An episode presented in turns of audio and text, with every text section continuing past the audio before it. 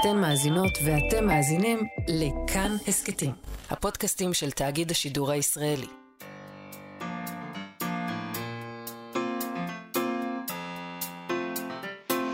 מה שכרוך עם יובל אביבי ומה יעשה לה.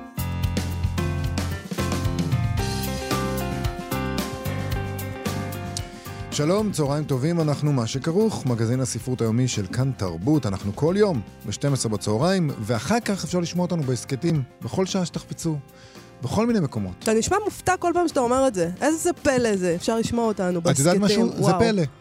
זה פלא. כל בן אדם שפותח את הטלפון שלו, וב-6 בערב מקשיב לתוכנית שהוקלטה אה, לפני שבוע ב-12 בצהריים, הוא צריך להגיד לעצמו, זה מדהים, זה פלא. זה לא יאמין שאני סוחב איתי את כל התוכניות של כאן בטלפון שלי מתי שאני ארצה. זה מדהים. כמה אנחנו... משלמים לך על הפרומו הזה עכשיו? עשית איזה עסקה פחות ממה שמגיע לי. אה, לא, זה כמו, זה כמו המערכון הזה של לואי סי קיי. או, לואי סי קיי. שכל בן אדם שיושב במטוס... זה חוק גודווין של לואי סי קיי. כל בן אדם שיושב במטוס בכל רגע נתון צריך להיות כל הזמן ככה, וואו, זה מדהים, אני לא מאמין שזה קורה לי. זה לא מאמן. הם פשוט מחזיקים ביד בטלפון את כל ה... לא רק אותנו, אגב. גם את הפודקאסט של ג'ו רוק מחזיקים. וזה אגב לא בסדר, כי מבחינתי זה רק אנחנו. רק אנחנו פה. ברור. מה יש לשמוע אמ, אחרים? אז אני מופתע כל פעם מחדש שאנחנו חיים בתקופה הכי טובה שאפשר לחיות בה. אה, לא יודעת. לא. לא יודעת לגבי זה. לא. לא יודעת.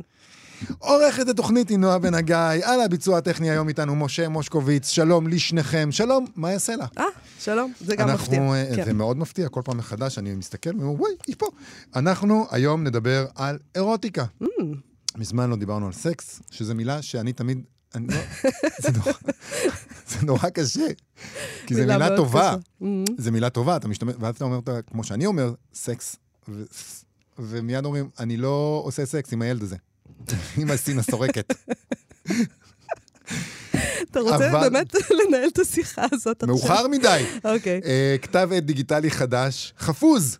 אני אוהב את השם שלו, חפוז. כן, uh, שם על, טוב. עלה לרשת בחודשים האחרונים, כל כולו עיסוק כתוב באירוטיקה עברית. שנים אמרו לנו שאי אפשר אירוטיקה בעברית, והנה בשנים האחרונות אנחנו רואים קהל רחב מאוד, בעיקר קורות, זה נכון, אבל קהל רחב שאומרות שזה דווקא מאוד אפשרי. אנחנו מדברים כמובן על ההוצאות של הספרות האירוטית. נדמה לי ונשאל אותן על זה שהאורחות אה, של כתב העת אה, החדש הזה חפוז מבקשות לעשות משהו קצת אחר, אנחנו נברר את זה איתן.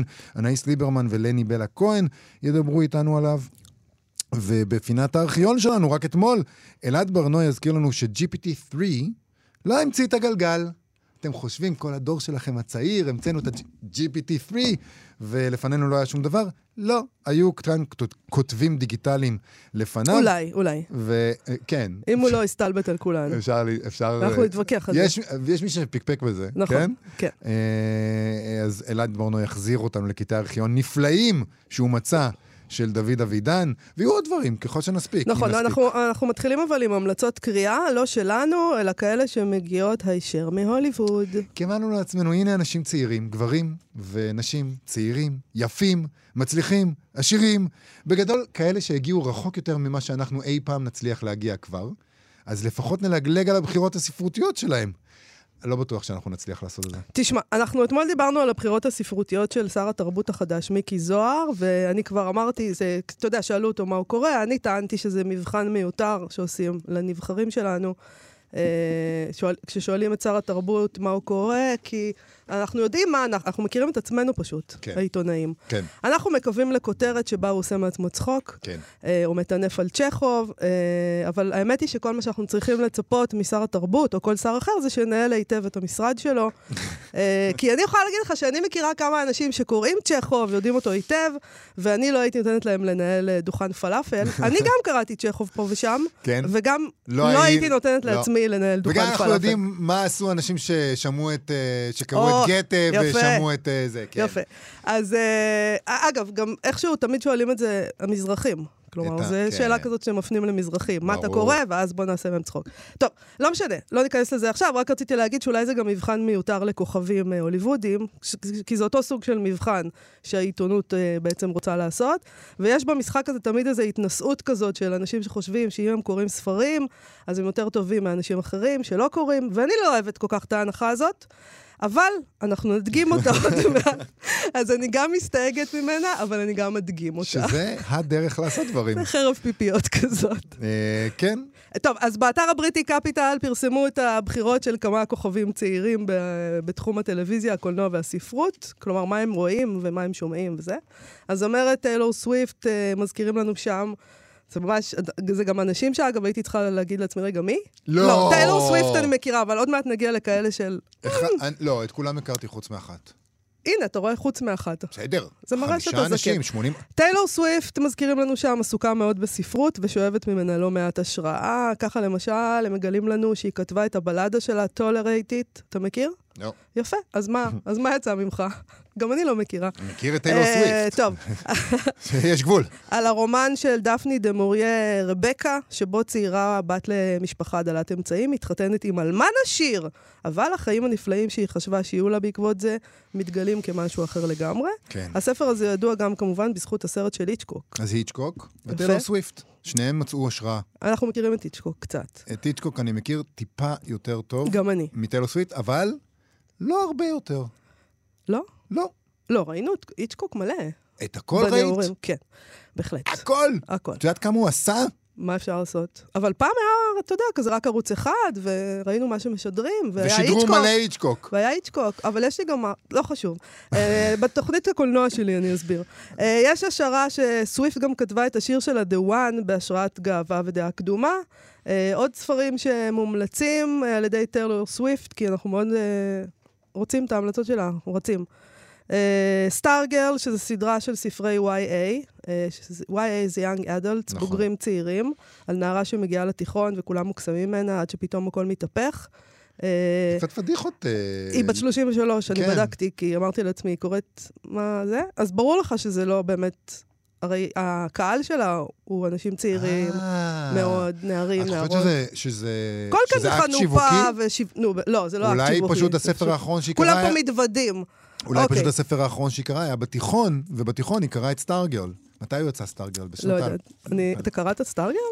לא, אני שמעתי עליו לראשונה דרך טיילור סוויפט, אה, ותודה. טיילור על ההמלצה הזאת, כי לא שמעתי על הספר היא גם הזה קראה עוד ספר שאני לא מכירה, The Seven Husbands of Evelyn Hugo, אה, שהוא על כוכבת הוליוודית מזדקנת ומתבודדת, שמספרת את כל האמת על חייה הסוערים. את חושבת שזה כבר קריצה לקהל יותר מבוגר? היא אומרת- קורצת לכל הכיוונים. היא אומרת, יום אחד גם אני אהיה כוכבת הוליוודית מזדקנת? יכול להיות. כי אה, יום במובנים אחד מסוימים היא תהיה. היא כבר מזדקנת. כן. בעולם שבו אנחנו גופות מדברות, טיילור סוויפט מזדקנת. נכון. טוב, אה, גם הזמר היי סטיילס שמככב אצלי בבית, אותו אני מכיר כי הוא מככב אצלי בבית. אה, אצל הילדים שלך או אצלך? אצל... לא.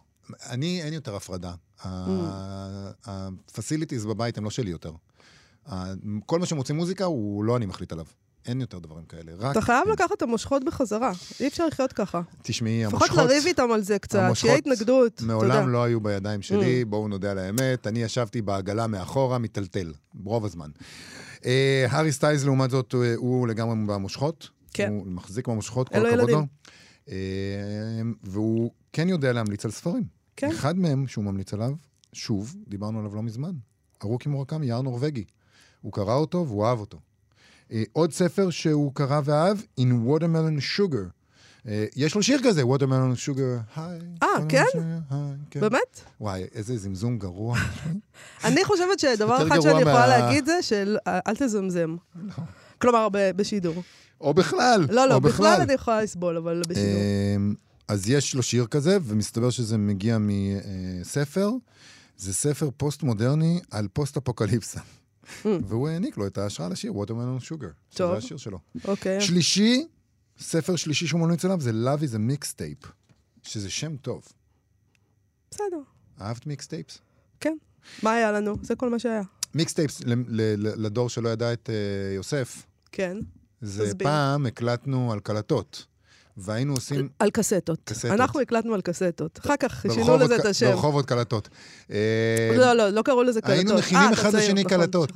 קסטות. קסטות. היינו יושבים ומקליטים, אה, נגיד קטעי דיבור, היינו, נגיד היה מישהי שאתה מאוד אוהב, היית עושה לה קסטה. היית מקליט קטעי דיבור, כמה זה, ופעם הייתי פה, ופעם, ואז היית שם שירים שאתה אוהב, בין זה לזה, mixtape. כמו פודקאסט. ש... כמו פודקאסט, זה נכון. אה, אבל יש אנשים שרק שמו שירים, רק שירים שהם אוהבים. אז היה לך קסטה עם כל השירים שאתה אוהב. היום אתה לא צריך את זה, אתה עושה לך play, פלייליסט. זה נכון, פלייליסט של נכון. פעם. אז מה יש ב-Love Is a Mixtape? בחור פוגש את נערת חלומותיו, ולאחר שבע שנים היא מתה בזרועותיו, והוא מספר את כל הסיפור שלהם באמצעות קלטות ה mixtape והאהבה שלהם למוזיקה. טוב, בסדר. יופי, אה, ביאסת אריסטייס, ביאסת. לא, הוא ממליץ גם על ספר שירה, אבל... נכון, Burning in Water, Drowning in Flame, ספר שירים של צ'ארלס בוקובסקי. זה מצא חן בעיניי. אה, זה לא שיווק. הכל שיווק, הוא בונה את התדמית שלו, מה הסיכוי שהוא קורא בוקובסקי, או מבין, או מבין משהו. טוב, אה, כוכבת הקולנוע הצעירה זנדאיה, היא מעריצה, הספר שעליו היא ממליצה הוא הלילה ה-12 של שייקספיר דווקא. פלורנס פיו, שאין לי מושג מי זאת. זאת אין לי מושג, זאת יופי. שלי. היא עומדת uh, לככב בסרט יון, והיא גם ממליצה על הספר הזה, לצד הספרים The Girls, uh, משהו על צעירים בקליפורניה, של, לא יודעת מה זה, של סוף שנות ה-60. קיצור, בסדר, נו. אבל אני לא מבינה מה זה משנה, אם אנחנו לא יודעים מי זאת, אז מה אכפת לנו מה היא ממליצה? זה נכון, אבל אנחנו כן מכירים את uh, טימותי שלמי, mm-hmm. ככה אומרים את השם שלו? לא יודעת. אני גם לא יודע. זה לא כזה חשוב לי איך אומרים את השם שלו. זה חשוב לא. אבל uh, הוא ממליץ על... האמת היא שלא אכפת לו בכלל. הוא, הוא בחור מאוד מצליח וצעיר, ויפה מאוד. את, יש לך image כן, של כן, הבחור? כן, במקרה. אני לא יודע שום דבר איפה שהוא שיחק, אבל אני מכיר את הדמות שלו, uh-huh. ואני חושב שלא אכפת לו, בגדול הוא לא, הוא לא אכפת לו מאנשים בכלל, כי הוא בספירה אחרת, לא? אנשים לא. שנראים ככה. לא. לא? אתה באמת חושב ככה? כן. בסדר, יש לך איזו פנטזיה שלא קשורה למציאות. אנשים בסוף הם אנשים. פגשת את המציאות? אני פגשתי את המציאות. אני חושבת שאתה לא, לא פגשת. זה לא איזה גלי גדול. בדיוק, בשביל אף אחד. אה, אוקיי. אז טימותי שלמי, שהוא במציאות, ממליץ לנו על 1984 של אה, אורוול, על הספר של בוב דילן, ועל כמה טוב להיות פרח קיר על נער שמתמודד עם הזוועה של להיות בתיכון. טוב, אה, מה, די הבנתי מה את אומרת על הבחירות שלך, אבל בכל זאת, אה, מה, לא טוב? טוב, הם בוחרים כמו פוליטיקאים, זה מה שאני רואה פה. אה, אני מניחה שמדובר כאן בבחירות של אה, יועצי תדמית, אה, כי הם כבר יודעים גם שמנסים להפיל אותם בעצם, והם רוצים להסתלבט עליהם. אז נגיד לבחור את הלילה ה-12 של שייקספיר, זה מצד אחד פתטי, ומצד שני זה נשמע לי כמו, יכול להיות שזה זנדאיה עושה תרגיל הפוך, כן. כאילו היא מסתלבטת עלינו. כן. כן, הנה, אני קוראת שייקספיר, בסדר. מה מונח לך ליד התנ"ך? אני תמיד ליד, סליחה, ליד המיטה, תמיד מונח לי התנ"ך. בדיוק, תנ"ך, תנ"ך, בדיוק. אני תמיד קורא בתנ"ך לפני השנה. וכשעונים את התשובה הזאת, אז ברור שכאילו, בגוף התשובה טמון התמונה, האמירה, תעזבו אותי באמא שלכם. נכון, שייקספיר. זה כמו התנ"ך. Uh, טוב, כולם מתעסקים, uh, לכולם חשובה התדמית שלהם, uh, ואיך הם יראו, ומה המעריצים יגידו, ואיך למצוא חן גם בעיני אלה וגם בעיני אלה. Uh, הכי טוב כמובן שכולם יהיו שורפים את השטות הזאת שנקראת תדמית, אבל אי אפשר. Uh, אנחנו לכודים בתוך זה, אז בסדר, הלילה ה-12 של שייקספיר. גם בתוך זה אנחנו לכודים.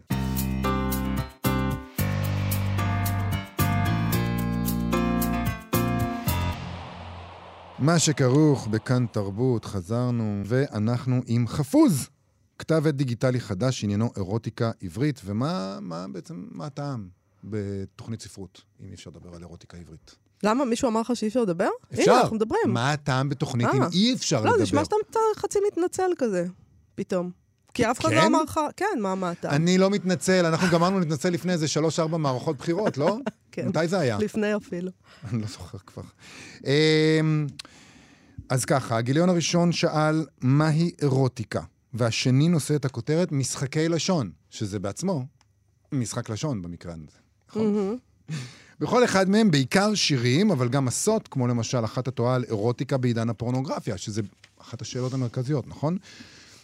במסע הזאת נכתב, אירוטיקה היא אחות לפורנוגרפיה, כפי שהזמן הוא אח לחלל. ואני אוהב את זה, זה יפה. אוקיי. Okay. יש גם סיפורים קצרים שם, כמו זה של דנה שוופי, שכותבת, אם הייתי יכולה לקחת את הזמן לאחור ולשנות דבר אחד בלבד, הייתי בוגדת בך. אני מרגישה שזה מה שהיה חסר בנישואים שלנו. לא חשוב עם מי או כמה, העיקר שזה לא יהיה אתה. זה הפתיחה של הסיפור הקצר שלו, ואני מאוד, מאוד אוהב את זה. את כתב העת הזה עורכות אנאיס ליברמן ולני בלה כהן, שהן בוגרות מחלקת הכתיבה במנשר לאומנות והמחלקה למדעי הרוח באוניברסיטה הפתוחה. הן כותבות ומשוררות, אנאיס גם עוסקת בקולנוע וטלוויזיה, ולני הייתה העורכת של פרויקט הסיפור הקצר ועבדה בהוצאת אפיק. שתיהן איתנו עכשיו כאן. שלום, אה, אנאיס ליברמן ולני בלה כהן. אהלן, שלום. אז אה, אנאיס, אה, מדוע בכלל החלטתם uh, לעשות את זה? להקדיש כתב עת לאירוטיקה דווקא עכשיו? וואו, אז האמת שזה קרה די באופן ספונטני. היינו לקראת סיום הלימודים שלנו במנשר, היה תקופת הקורונה, היינו ככה נרגשות, קצת שיכורות, ואמרנו, טוב, איך אנחנו מביא עוד דריסת רגל אה, לסצנה הספרותית, אה, בחורות בשנות, בסוף שנות ה-20 שלהן, אה, אמביציוזיות, מאוהבות בכתיבה, מאוהבות בספרות, אה, ואמרנו, טוב, מה, מה חסר? מה אין? מה מושך? מה מדליק? אה, ופשוט בערב אחד החלטנו אה, שבוא בוא, בוא נלך על אירוטיקה. אה, זה גם, זה גם בעצם מתקשר לזה שבמהלך הלימודים שלנו, ארבע שנים, שמנו לב שהצביעו עלינו כדור שלא כותב על סקס ולא עושה סקס. לא עושים סקס, כן. זה מה שאומרים עליכם. את רואה כן. בזה השמצה? לני, את, את, זאת השמצה? זה מה, אתם כן עושים סקס? אה, תראי, תראי. זה, זה נשמע מהוסס. כן. אני חושבת שאנחנו כן עושים מין, אני חושבת שאולי זה מין קצת אחר, mm. אה, אבל... אבל אני, אני חושבת שאולי גם, זה באמת הייתה איזו נקודת מוצא שלנו. אמ, לפעול בתוך אה, האין סקס הזה. אמ, שוב, אנחנו מדברות בעיקר על הסצנה הספרותית בישראל ועל השפה העברית. כאילו, אני יודעת ש... זאת אומרת, כשזה מגיע למתורגם, יש אה, שפע ואולי אפילו יותר מדי. זאת אומרת שאין אמ, סקס, כשאתם אומרים אומרות אין סקס, אין סקס בספרות, אתן מתכוונות. בדיוק. אוקיי. אבל יש הרי בשנים האחרונות, בשנים האחרונות אנחנו עדים לגל די גדול.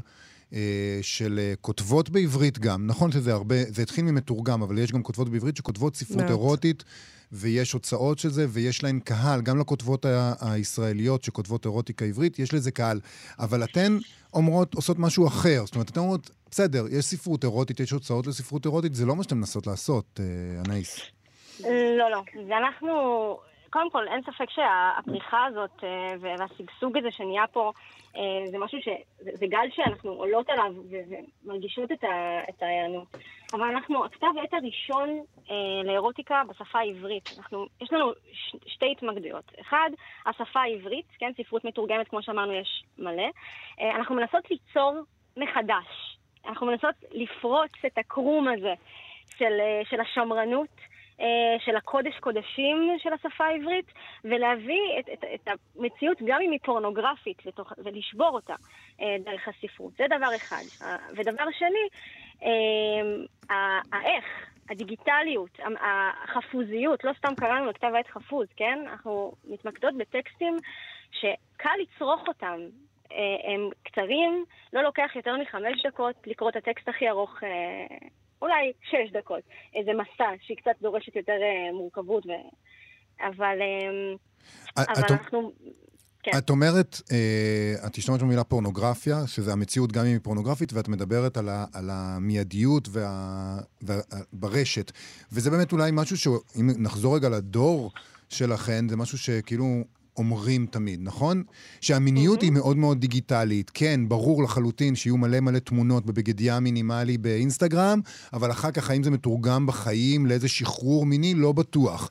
ו, וזאת באמת נשאלת השאלה אולי, אם הצלחתן לשים על זה יד, ואתן שואלות את זה בגיליון הראשון, מה בדיוק ההבדל בין מציאות פורנוגרפית בהקשר הזה למציאות אירוטית?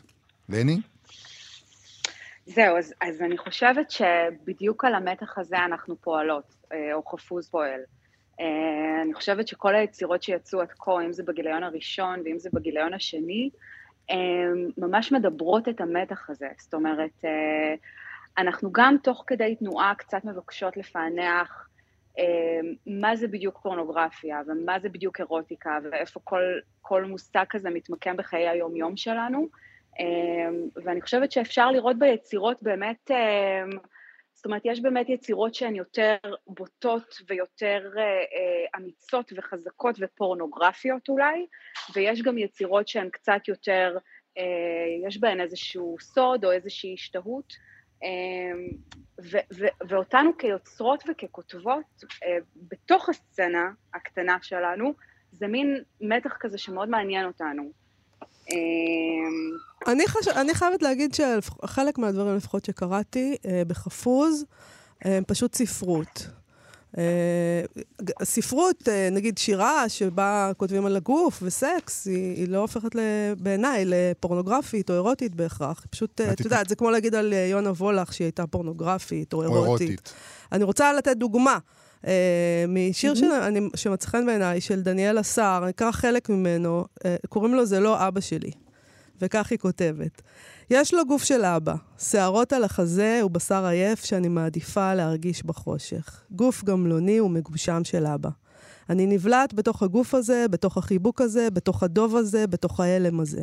אינני בתך הקטנה, אני בתו של אבי, אבל תגיד שאני ילדה טובה של אבא. טובה טובה ואהובה של אבא, מזיין צעירות במשבר אמצע החיים של אבא. בשיער נתנה שיבה של אבא מדאגות של אבא גרוש. שבר סורי-אפריקאי בלב של אבא. שבר סורי-אפריקאי בבית של אבא. זו שירה, פשוט. למרות שיש פה את המילה מזיין. כן.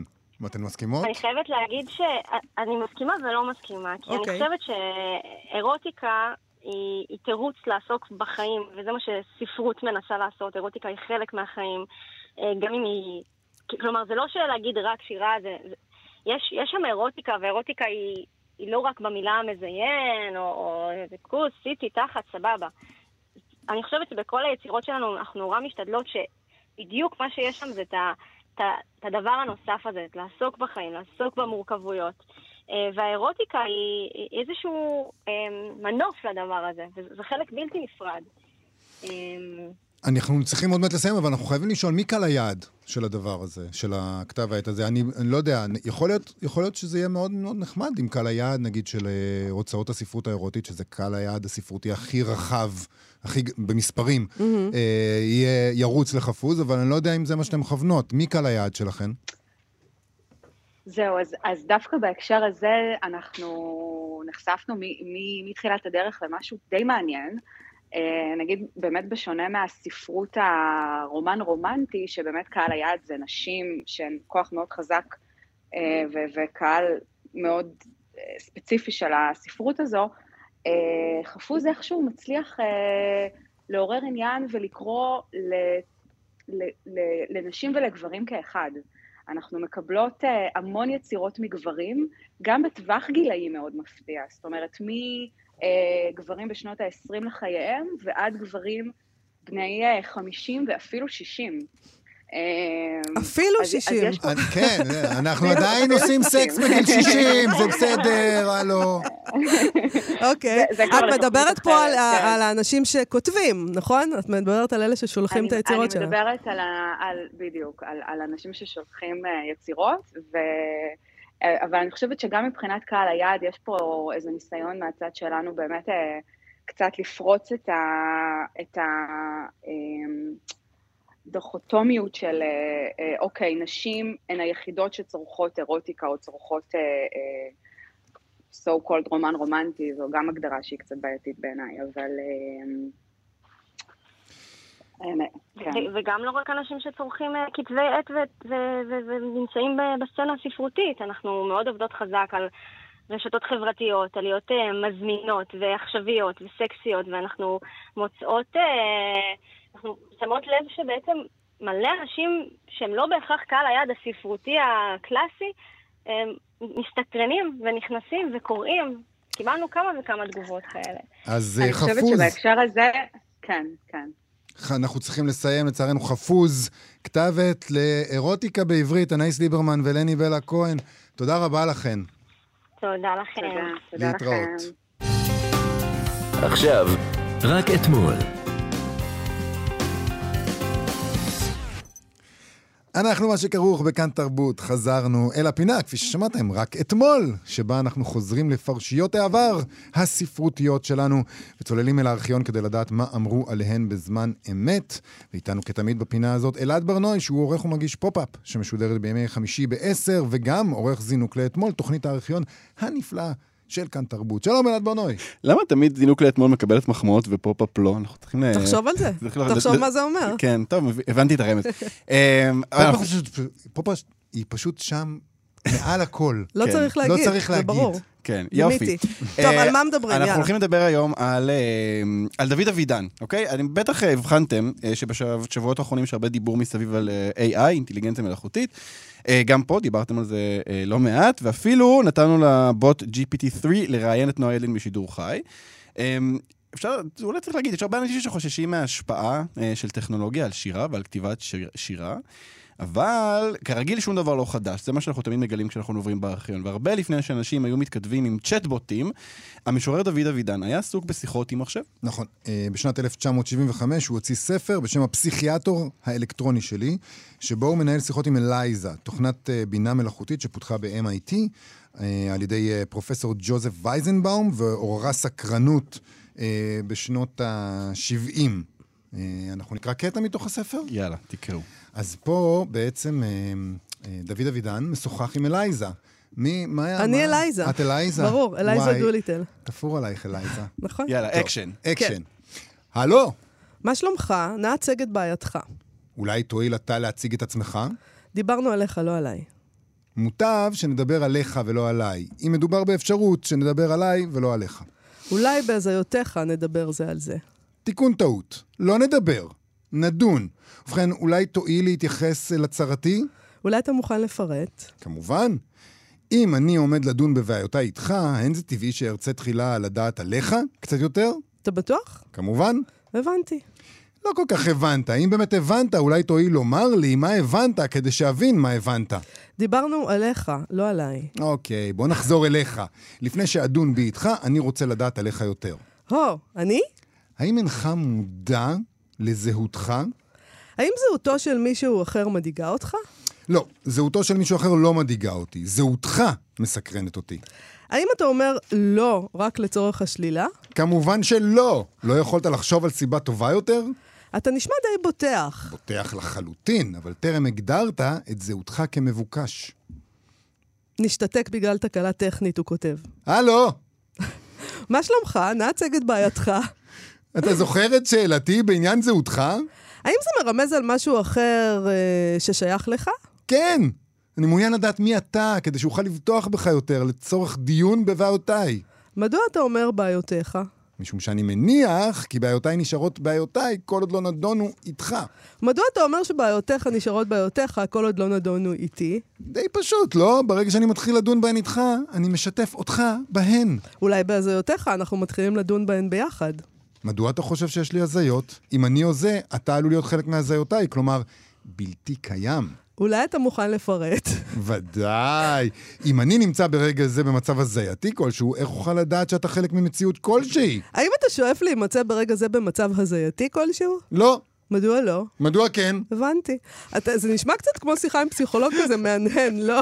צריך להגיד רגע משהו על אלייזה, שהיא הייתה גרסה מאוד מאוד uh, ראשונית של הדבר הזה, ובאמת מה שהיא עשתה בדרך כלל זה למצוא מילות מפתח בשאל, ב, במה שאמר הגורם האנושי, ולנסות לשאול עליהן שאלה תוך חזרה על השאלות האלה. זה היה די ראשוני. GPT-3 יותר מתוחכם. נכון, גם, אולי צריך גם להגיד אה, שיש אה, יש ספק לגבי הא- האותנטיות של השיחה הזו, האמת שאם מאזינים אז זה די ברור שזה לא, זה לא הגיוני, כלומר זה לא אמיתי. יש כאן אה, אה, אה, אה, המצאות.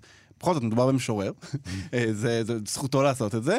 אה, לא רק אני חושב ככה, גם צבי ינאי, מנכ"ל משרד המדע לשעבר, הוא הטיל ספק באותנטיות של השיחות. כשהספר יצא במהדורה מחודשת, הוא אמר, אבידן טען שהוא פרסם את השיחות בתיקוני עריכה מינימליים, ואני מפקפק בכך. אין בחוסר האותנטיות הזו שום דבר רע. החירות האומנותית מתירה לאבידן לשנות את השיחות, אך מרגע שהתעורר בי ספק לגבי האמינות של הדברים, איבדתי בספר עניין. ואפשר באמת לשים לב, יש פה קטע שאומרים על אבות, על בעיות, ואז הוא עובר לדבר על הזיות, מאיפה הוא הגיע למילה הזיות בכלל, יש דברים שהם... משהו קצת עובד טוב מדי כאן. כלומר, גם החריקה הזאת של השתיקה, אה, היא נשמעת אה, אה, מיוסף. בכל כן. מקרה, אנחנו פה אה, בשביל לשמוע קטעי ארכיון, נכון? אמת. אמ, אז אבידן אהב מאוד אה, לעבוד עם טכנולוגיה ומכשירים חשמליים ומזכירות אלקטרוניות, אה, והתחקירן שלנו בארכיון, רונן וייס, מצא כמה קטעים שהוא מדבר, שאבידן מדבר בהם על החיבור שלו לטכנולוגיה. הקטע הראשון שנשמע הוא מהתוכנית הלם ועלמה משנת 1975, אין לנו תאריך מדויק. המראיין, בני שי נחמד, שואל אותו על העיסוק שלו לעתיד, בעתיד, ומה הקשר שלו לעתיד, אה, וזה מה שאבידן עונה- לו. אה, אין לי כל נוסטלגיה על יצירות שכתבתי בעבר, אני חש עליהן קשר מיוחד, ומה שיותר חשוב לי אה, הוא הכושר לחזור ולתעד דברים בעתיד. הכושר לתעד את הניסיונות או את החוויות העתידיים הרבה יותר חשוב מהתיעוד של הניסיונות או החוויות אה, העבריים. אבל אתה נראה כאדם שמוקף במכשירים חשמליים של ההווה. האם הם תורמים תרומה כלשהי לשירה שלך? מכשירים, חש... מכשירים אה, חשמליים של ההווה זו, זו הגדרה רחבה. יש, יש, יש כבר בהווה מכשירים אה, לא רעים, ולתקוותי הם ישתפרו, ואם הם יחדלו לשמש אותי אפשר תמיד להחליף אותם. כפי שאמרתי בשירי הוראת ביצוע, מכשירים ואנשים, אנשים ומכשירים, להחליף להחליף, כל שני וחמישי. זה היה בתקופה שהיו בחיי אה, יותר אנשים מאשר מכשירים. כפי שאמרתי בשירי. נפלא. רגע, כבר אמרתי את זה בשיר, למה אתם מטרידים אותי בשאלה הזאת שוב? אפשר להחליף מכשירים ואנשים. מאוד מעניין בעיניי העניין במכשירים חשמליים. כלומר, השנה היא 1975, והעיסוק במכשירים חשמליים, אפילו מדובר כאן על אה, אינטליגנציה מלאכותית, כן? עצם זה שהוא מתעסק בש... במכשירים חשמליים, שהוא מדבר עליהם והוא משתמש בהם לעבודה שלו, זה משהו שמעורר עניין. וזה, וזה די מדהים, כי זה עד היום ככה. אה, אתם יודעים... אה, עדיין אנחנו מדברים במטאפורות הרבה פעמים של פרחים, שמיים וזה, וכאילו אין מספיק, אין, אין הרבה שירים עם מטאפורות של שואב אבק. יש, אבל אין הרבה. וזה כאילו איכשהו, אנחנו עדיין לא מצליחים להתנתק מהדבר הזה. אני חושב שהמכשירים הם אה, גוף זר, הם לא חלק מהעולם באמת, הם לא טבעיים, הם זה לא... גם מאיים על הדבר, במיוחד כשזה בא בהקשר של אומנות, נכון? כי אנחנו מסתכלים על אומנות כמשהו טהור, שהאדם יוצר מעצמו. כל מה שסופר צריך זה דף. ו- ועיפרון, נכון? אה, אז אנחנו מסתכלים על זה בתור משהו נשגב שאנחנו פשוט יוצרים מעצמנו, והמכשירים האלקטרוניים נורא מקלקלים את התפיסה הזאת. פתאום יש איזה מין עזרים כאלה, נורא נורא זרים לנשגבות האנושית. אה, בהמשך הראיון, אה, בני שי נחמד שואל את אבידן מהי העבודה השירית הבאה שלו, וזה מה שהוא עונה. אני עובד עכשיו על ספר שירים חדש שיצא לאור בקרוב, יוגש לדפוס בזמן הקרוב ביותר. אה, חלקו הגדול הן הקלטות שבוצעו על אה, דיקטפון יד. אחת הדמויות המרכזיות בספר הוא, אה, היא ישות בשם פון דיקטה, שאיננו אלא אותו דיקטפון. אפשר שתראה לנו הדגמה של שיר של פון דיקטה. כן, בבקשה. לא טוב, לא טוב, אמרה לעצמה מלכת היופי המתבגרת. או שחוש הריח שלי ישתפר, או שהריח שלי הוא רע, אבל יש לי חשש חמור שהתחלתי להצחין פה ושם. בואי נתאבד יחד ונצא לחופשה מתמדת. נשחה בבריכה הצלולה, בריכת המוות האולימפית. כל המלאכים יגישו לנו קול על המיטה. טוב, אבל בכל זאת, אתה יודע, זה שנת 75, אנחנו לא מתייחסים היום ככה ל- למכשירים וזה. זה אנחנו- לא, אין אנחנו- בינינו כזאת זרות. קודם כל צריך להגיד שדיקטפון זה רשם קול, כן, כן? כן. מדובר ברשם קול. ו... אבל... זה טייפ מנהלים, זה כן, מה שזה. יש משהו נורא משונה בזה שגם העיסוק במכונת כתיבה, אה, הוא, הוא, הוא, הוא נראה למראיינים, אני לא יודע, אולי, אולי כי הם צריכים למלא זמן, אז הם צריכים לשאול את השאלות האלה, אבל זה נראה להם כמו משהו שהוא נורא אמ, חורג לחוויה של המשורר.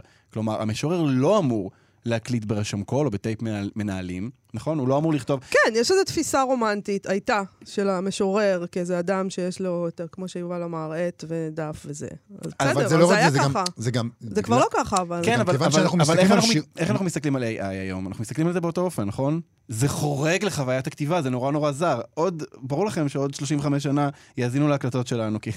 אנחנו. למי לא... ויגידו, תראו איך הם כאילו מבוהלים מזה שמישהו יעזור להם.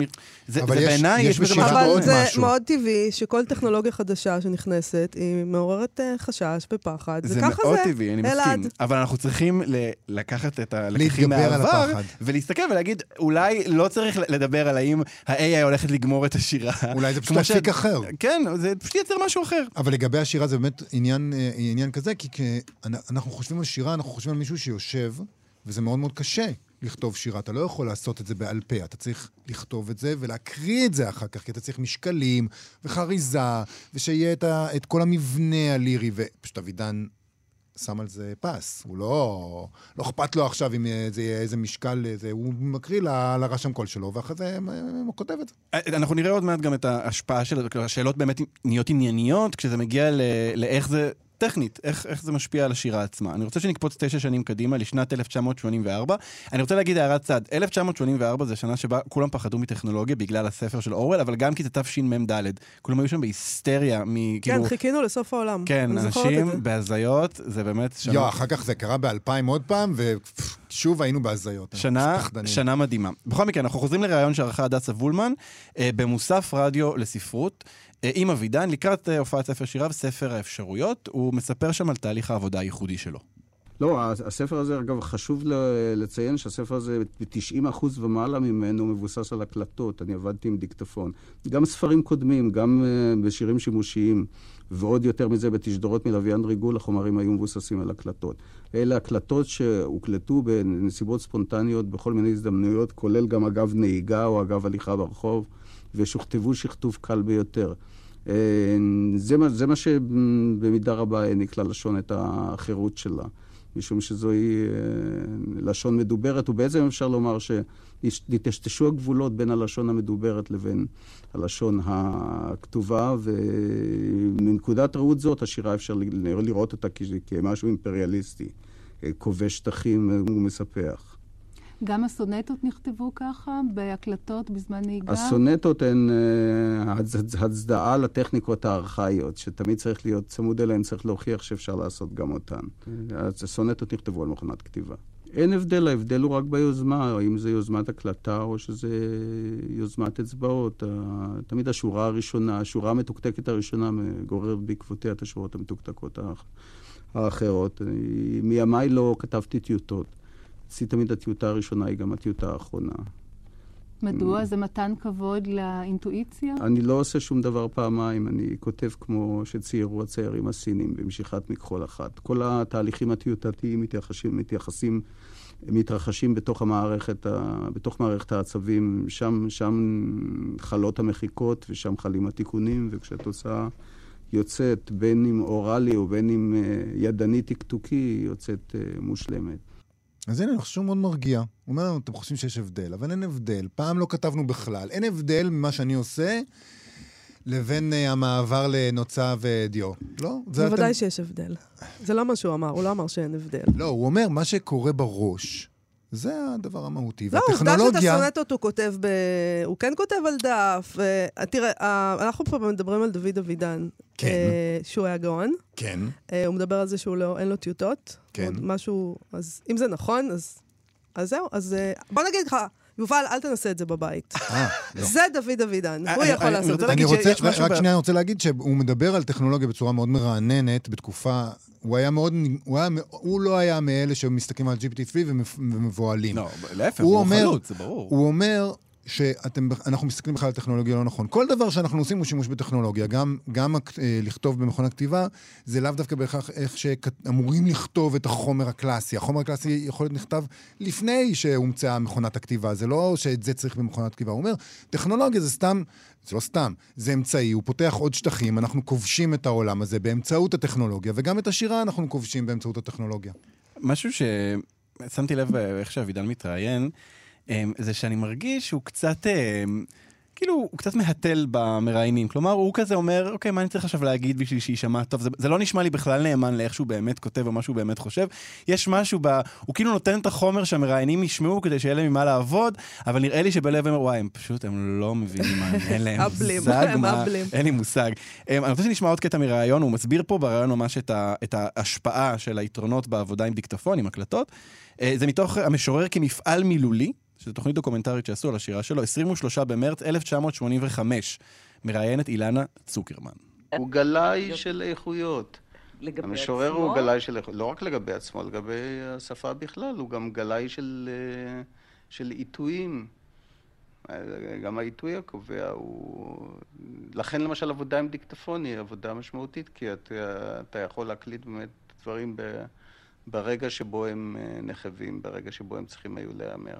אז זה באמת, פה יש סימולטניות מאוד מעניינת. זה לא תהליך של עיבוד או שכתוב, אלא זה תהליך של... אה, כמו בעריכה קולנועית. מה זה עוד פותח באמת עבודה עם דיקטפון, אם אנחנו כבר הגענו לעניין של הדיקטפון? זה, הזד... אלה הזדמנויות להתבטאות ב... בתנאים משתנים. אה, תוך כדי נהיגה במכונית, אה, זה תוך משחרר כדי אותך ישיבה מהשולחן במקומה. ומה- מהעץ. הוא ממכונת הכתיבה, כן, לא, לא מהעץ, אלא ממכונת כן. הכתיבה ומהיוזמה של המקשים, שלפעמים זה לוקח זמן פסיכולוגי וזמן כרונולוגי להתארגן אליה. ההתרחשות השירית מתרחשת ישר לתוך- לתוך מכשיר, ואחר כך היא עוברת עריכה מסוימת. עריכה, בשתי- עריכה מסוימת, כן, אבל אלה צילומים דוקומנטריים של התרחשויות שיריות, שעוברים אחר כך אה, סוג מסוים של עריכה. טוב, זה כבר... אה, איזה סוג בדיוק של עריכה זה? לו עניין של. סודות מקצועיים, זה לא... תמיד רציתי להתפרץ לדוד אבידן. אתה סיימת, דוד. זה כבר 85. כן. זה מצחיק כן, קצת, כן, כאילו, זה זה. מין... אה, זה גם מצחיק וגם- חייזר הגיע לכדור הארץ. אני גם חושב... עם רשם קול. זה, זה אותן שיחות כל הזמן שחוזרות על עצמן, כן, עבר, עבר, באמת, עבר עשור מאז הפעם הראשונה שהוא דיבר על, ה, על ההקלטות, אבל שוב, הוא אומר עם עריכה מינימלית. זה ברור לי שהוא סתם אומר. הוא לא, הוא פשוט מין, א', הוא מצא טכניקה טובה להקליט את עצמו את השירים, אני חושב שזו שיטה טובה בשבילו, אני חושב שזה באמת משפיע על האופן שבו הוא כותב, אני משוכנע בזה. זה גם מקדם מכירות טוב, נכון? לבוא ולהגיד, תשמעו, אני יודע להשתמש בדבר הזה, כן. כל השירים הוקלטו, זה, זה נושא שיחה מעולה. בסוף, יושב דוד אבידן, המשורר הגאון, וכותב את השירים, כן? גם אם את השיחות האלה או בפסיכיאטר... אומר בריאיון, אה, גלאי של עיתויים. של איכויות, כן, כן, כן, הוא זה- כאילו, הוא יודע, הוא יודע, הוא יודע את העבודה, גם הפסיכיאטר האלקטרוני שלי, זה טקסט מעולה, שהוא כתב. נכון? הוא זה כתב. נורא נחמד, זה- אני מרגיש שזה זה טיפ לנו כמראיינים. כן. הרצינות הזאת שבה, אה, כן, דיקטפון, אהה, זה מעניין מאוד. זה כאילו, זה רשם קול, וגם היא לא, יודעת אבל את זה זה. ככה כל אחד צריך לעשות את העבודה שלו, יובל. צ- בהחלט, צריך העבודה להתייח-. להתייחס מאוד ברצינות, ואני ממש רואה אותה מהנהנת בראש ככה, ואומר, אה, כן. תמיד צריך לזכור שאנחנו, אה, אסור לנו לחשוב על איך אנחנו נשמעים כשאנחנו מראיינים, נכון? אנחנו יכולים לשאול את השאלות הנורא טיפשיות באופן נורא דבילי, אבל אין מה לעשות, אנחנו צריכים לעשות את זה. הקטע האחרון שאנחנו נשמע הוא מ-1 בפברואר 1975. זה מתוך תפילת השכבה לרדיו. זו תוכנית פרודית שדני רווה ערך, ביים, הוא גם כתב את רובה, על תוכניות הרדיו, במלאת 100 שנה להמצאת הטלפון. זה קטע מיוחד, בואו נשמע.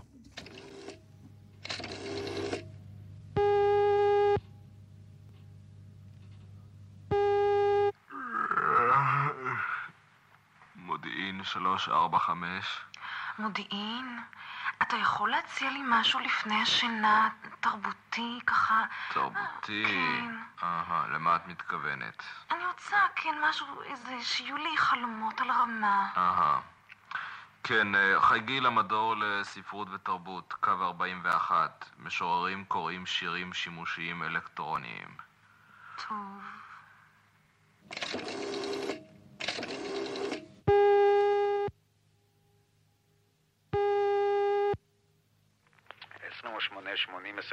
תל אביב, כאן דוד אבידן. מסיבות שאינן תלויות בך או אפילו בך, לא אוכל לקבל את השיחה ברגע זה. נא השאירו הודעה מוקלטת מיד לאחר ההודעה באנגלית והאות החשמלי, בציון השם, מטרת הצלצול ומספר הטלפון לצלצול חוזר, ואתקשר אליכם בהקדם כנראה עוד היום.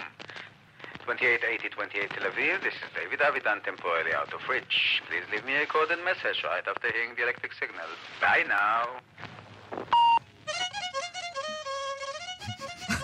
זה קטע בן כמעט 50 נפלא. שנה, ואנחנו נקראנו פה, זה קטע מעולה. זה מאוד מאוד מצחיק, וגם אה, זה מוכיח כמה המציאות היא פרודית. כי זה לא נשמע מופרך לגמרי, כל התרחשות שם. אה, ואתה אומר לעצמך, אוקיי, אולי אנחנו כולנו עסוקים באיזה פרודיה אחת גדולה. וגם, תראו מה קורה כשלא נבהלים. כאילו, בכלל, באופן כללי, מדברים. יש אנשים בכלל בארכיון שאנחנו רואים אחורה, והם כאילו מגיבים בהיסטריה לכל דבר, לכל שינויים, לדברים חדשים. והנה, יש איזה גאון אחד שלא נבהל, והוא אומר, בואו בוא נראה מה אפשר לעשות עם זה. השנה היא 75, כן? זה קטע מאוד מתקדם מבחינת השימוש במדיום, זה הבנה מאוד מאוד טובה, לא רק של הומור, אלא של איך המזכירה האלקטרונית עובדת ואיך זה, ואיזה צחוק זה יכול לייצר. ו, וזה מה שקורה כשלא נבהלים, ו, ואני מרגיש לגבי המון דברים שקורים היום, אנחנו נורא ממהרים להיבהל, בטח אה, אצלכם בעולם הספרות. נכון. נבהלים נורא מהר. ותראו את דוד אבידן, תהיו קצת בכל- דוד, תהיו דוד אבידן. תהיו קצת דוד אנחנו אבידן. יוצאים מפה בקריאה כזאת. בדיוק, כן. תהיו- קצת דוד אבידן. הוא ידע קראטה והוא היה מהחלל, בטח שהוא לא. פחד.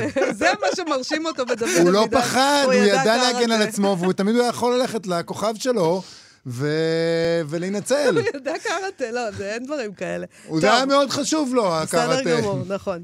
אמ, אז אה, בקיצור, המסקנה, המסקנה שאני רוצה שכולם יקחו מהפינה הזו, ובכלל, מהארכיון ובכלל בחיים, אה, תהיו דוד אבידן, ואני גם רוצה להגיד שוב תודה לתחקירן אה, רונן וייס על הקטעים האלה שהוא הביא.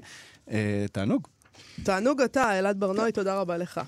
אה, ועם זה אנחנו צריכים ל- לסיים להיום. אה, נכון. נגיד אה, שעורכת התוכנית שלנו היא נועה בן הגיא, על הביצוע הטכני היה איתנו היום משה מושקוביץ. בואו לבקר בעמוד הפייסבוק שלנו, חפשו אותנו מה שכרוך בפייסבוק. מחר, זה יום חמישי. אנחנו נשדר את המיטב של השבוע החולף, ויהיה לנו קשה לבחור, כי היה שבוע נפלא. ונתראה מחר בכל זאת. אתן מאזינות ואתם מאזינים לכאן הסכתים, הפודקאסטים של תאגיד השידור הישראלי.